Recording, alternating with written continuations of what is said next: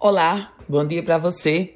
dois de fevereiro de dois mil e vinte e dois, terça-feira, primeiras do dia chegando e trazendo a informação sobre a Universidade Federal Rural do Semiárido, a UFERSA, que vai passar a cobrar o comprovante de vacinação contra a covid dezenove para os alunos.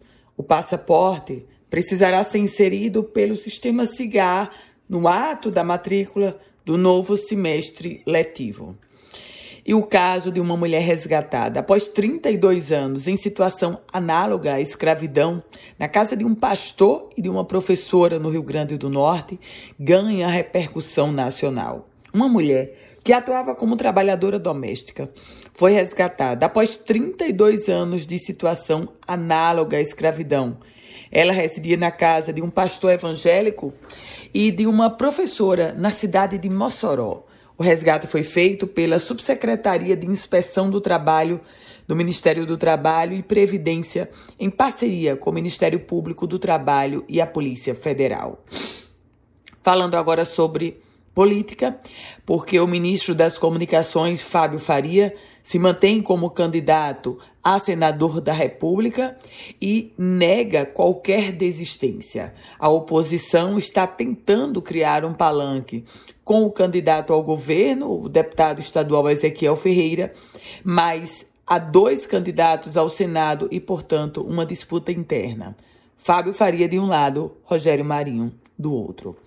O arcebispo de Natal, Dom Jaime Vieira Rocha, testou positivo para a covid dezenove pela segunda vez durante essa pandemia. Ele se encontra afastado das suas atividades paroquiais. A Arquidiocese de Natal divulgou uma nota informando que o religioso, de setenta e quatro anos de idade, está bem, recebendo todos os cuidados médicos.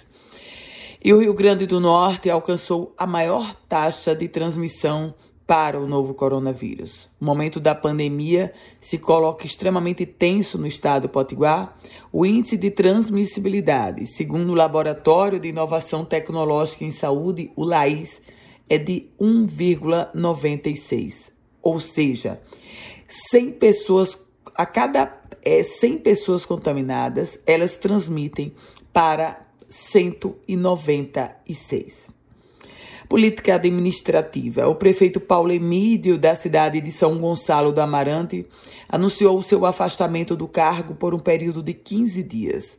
Paulo Emílio está lutando contra um linfoma, encontra-se em São Paulo sob os cuidados médicos e a cidade de São Gonçalo do Amarante, durante esses quinze dias, passa a ser administrada pelo vice-prefeito Heraldo Paiva, do P T.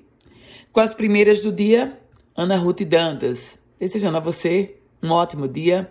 Quer receber um boletim semelhante a esse? Então você vai mandar uma mensagem para o meu WhatsApp, o nove oito sete um seis oito sete oito sete.